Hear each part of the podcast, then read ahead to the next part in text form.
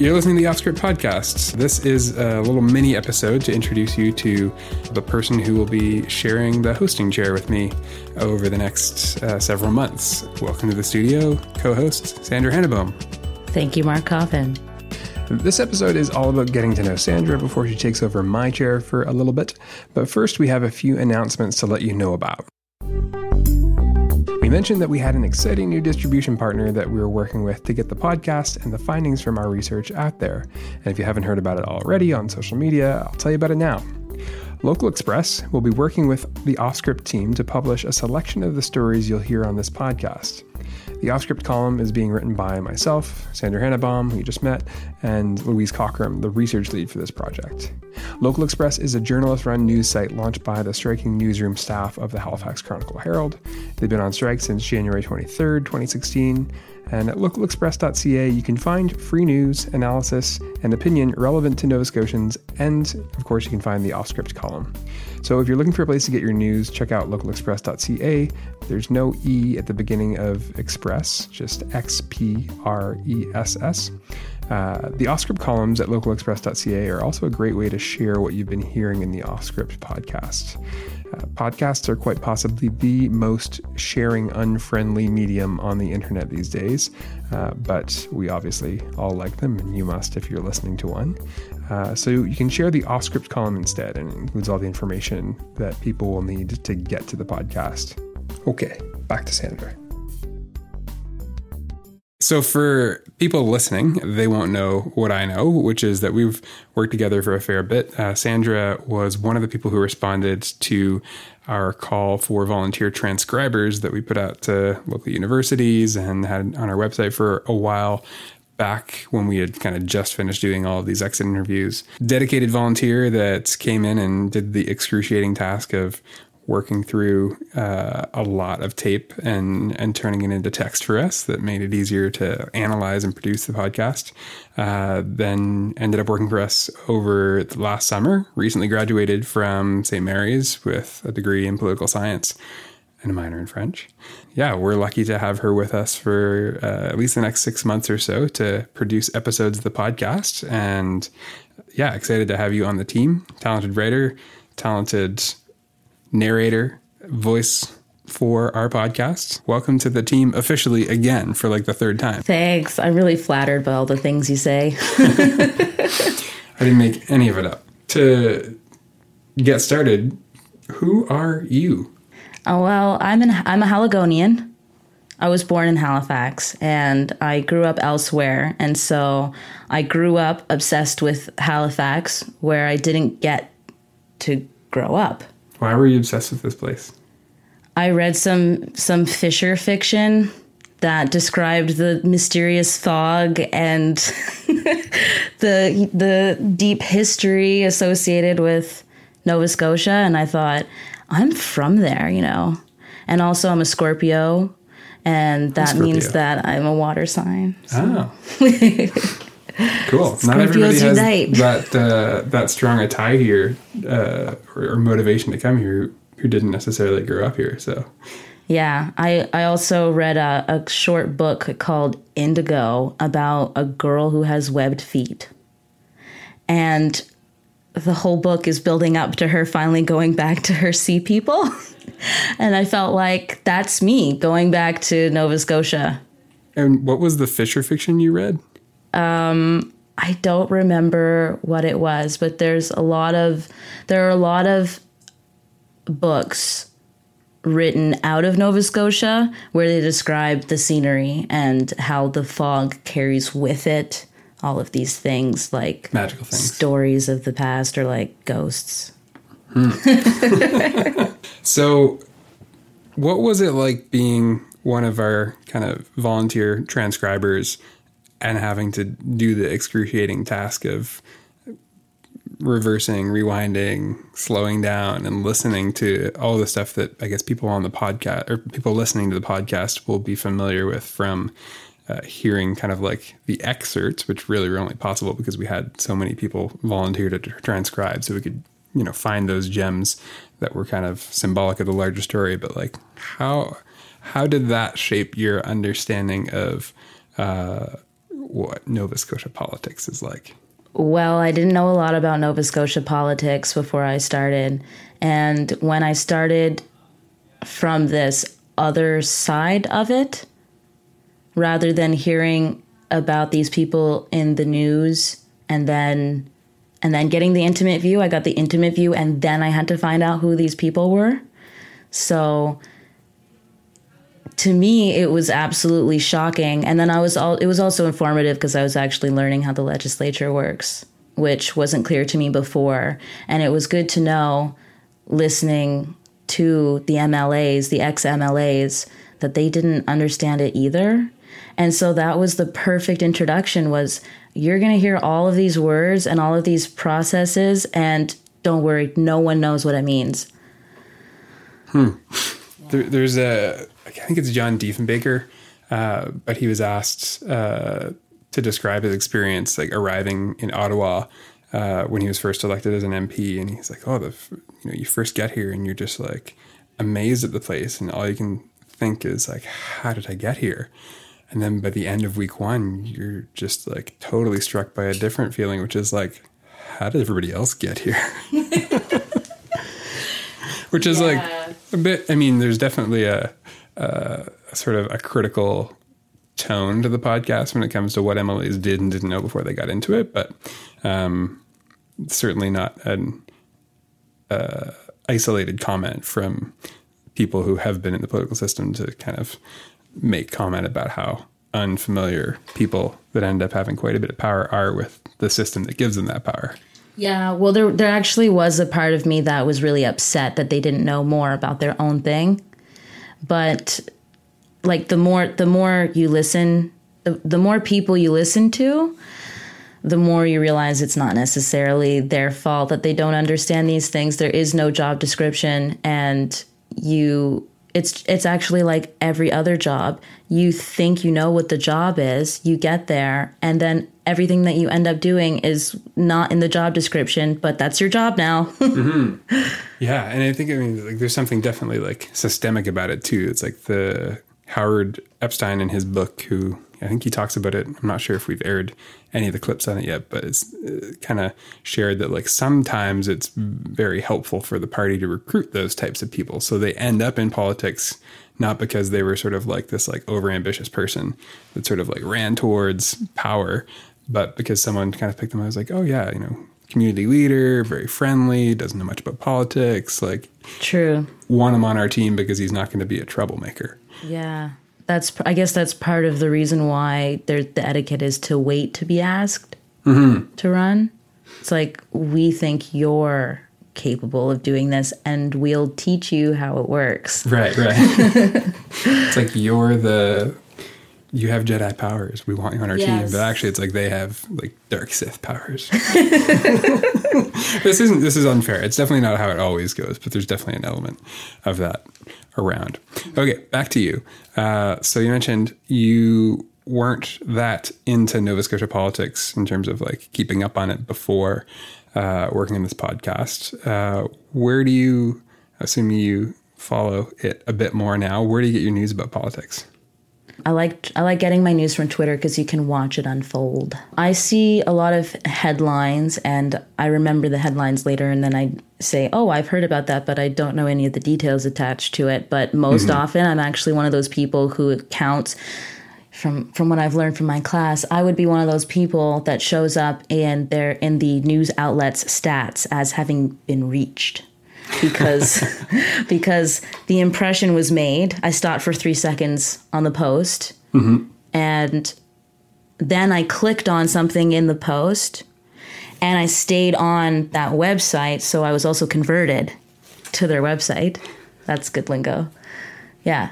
And uh, so I actually read the articles. I actually like find the post, click on it, uh-huh. follow the link, read the whole article, go back to Twitter, and I actually stop on everything. So like computers think that I am really impressionable because everyone's getting an impression. When, You're like a social media marketer, like golden yeah. golden client Yeah, or I'm, golden I'm committed. customer. I'm actually like um, my parents because my parents think that everything that happens on the computer, they have to pay attention to it, and they, you can't just say okay or cancel. Like you have to. My anxiety ball is just like totally just listening, like, like shutting everything off, and the opposite of how I use social media. But if it works for you, it works for you.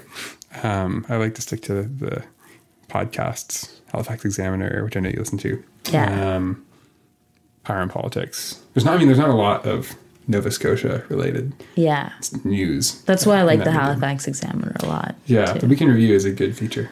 Weekend review. The week in review. oh, weekend review. Yeah, like yeah. first part where there's like dinky music playing. I never really got the part where he gives us a word, though. Oh, I love that part. I'm like, yeah, that's a word. Sometimes it's like, don't touch my gorilla. That's that's random and funny. I think it's like um, one of those things where it's like they have this expression called three percenters.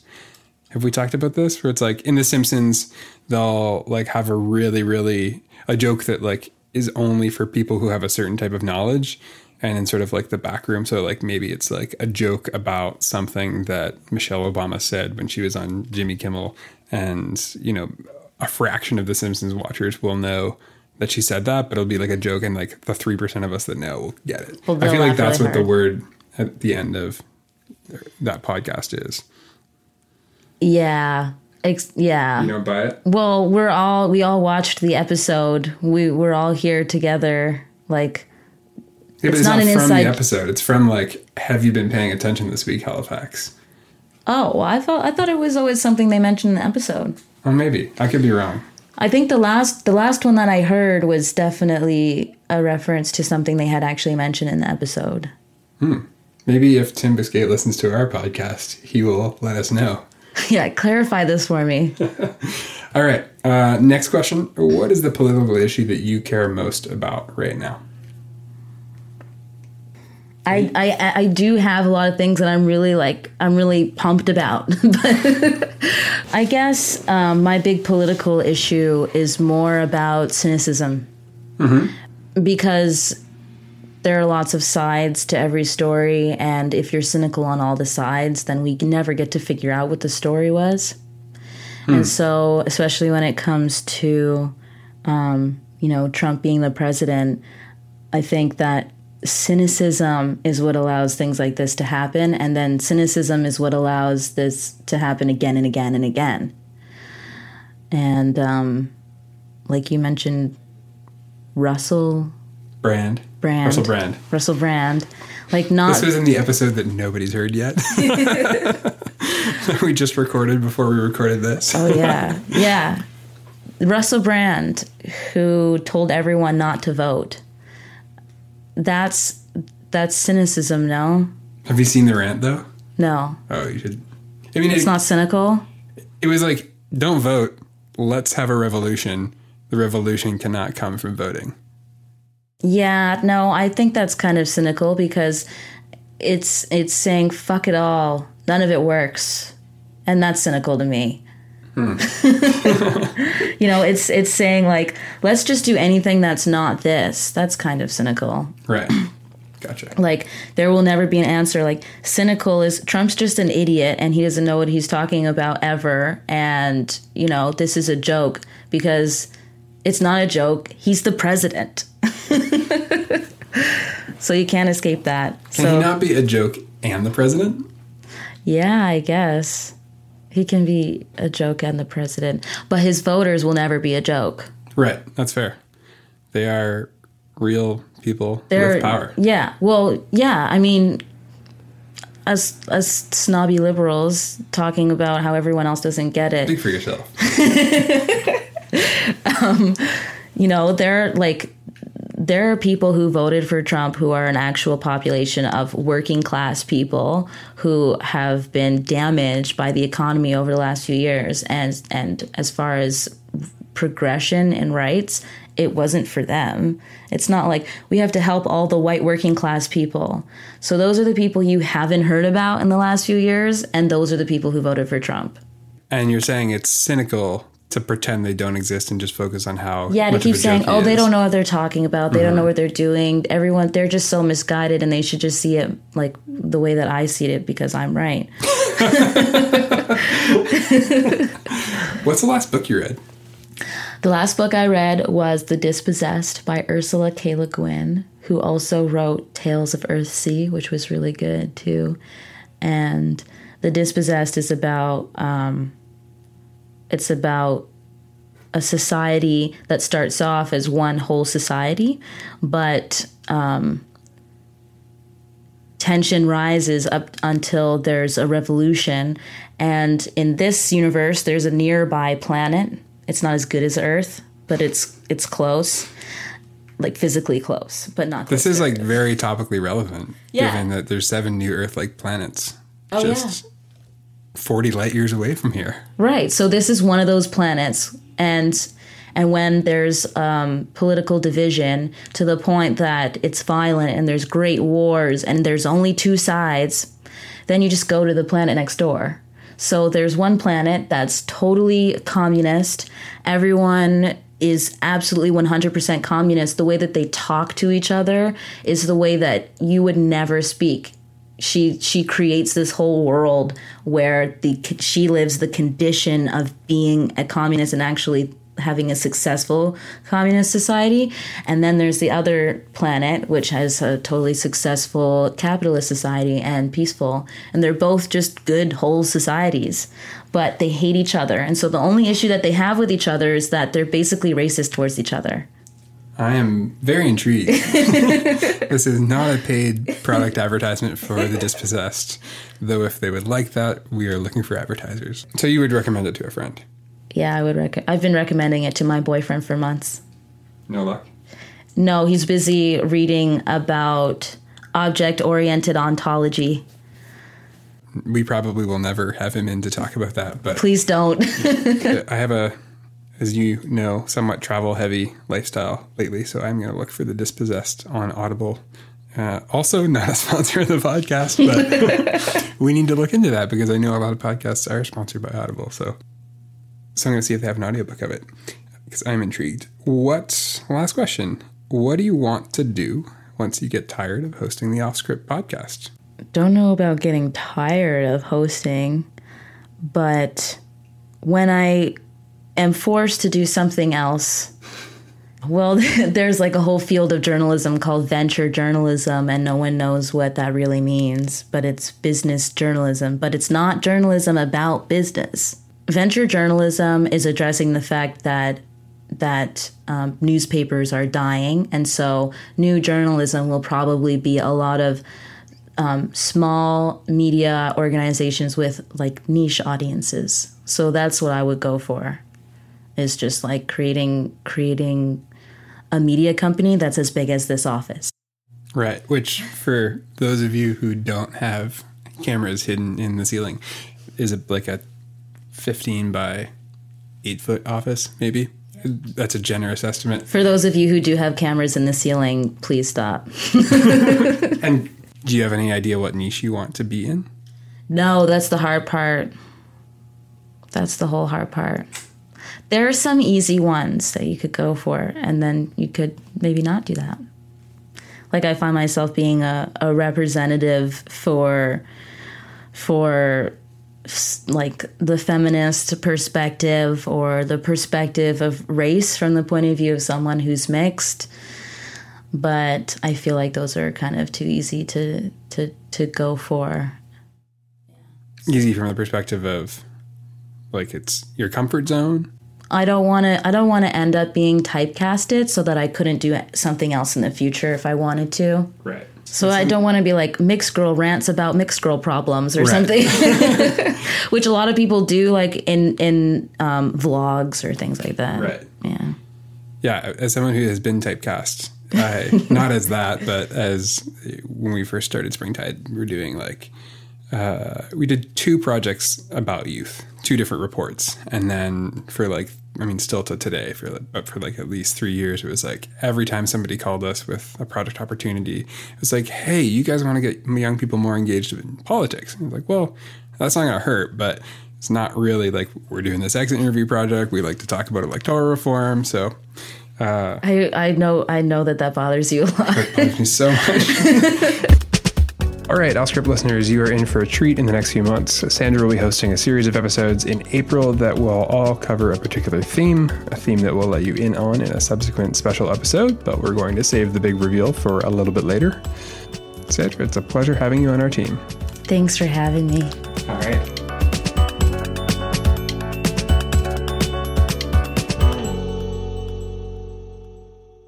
Hey, we have a favor to ask you before you go. It would mean a great deal to us if you could take a few seconds to give the On the Record Off Script podcast a rating in iTunes.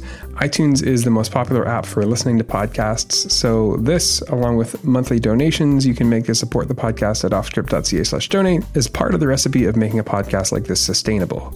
You can make a rating in the iTunes app on your laptop or desktop computer, or from the podcast app on your iPhone or iPad. Thanks.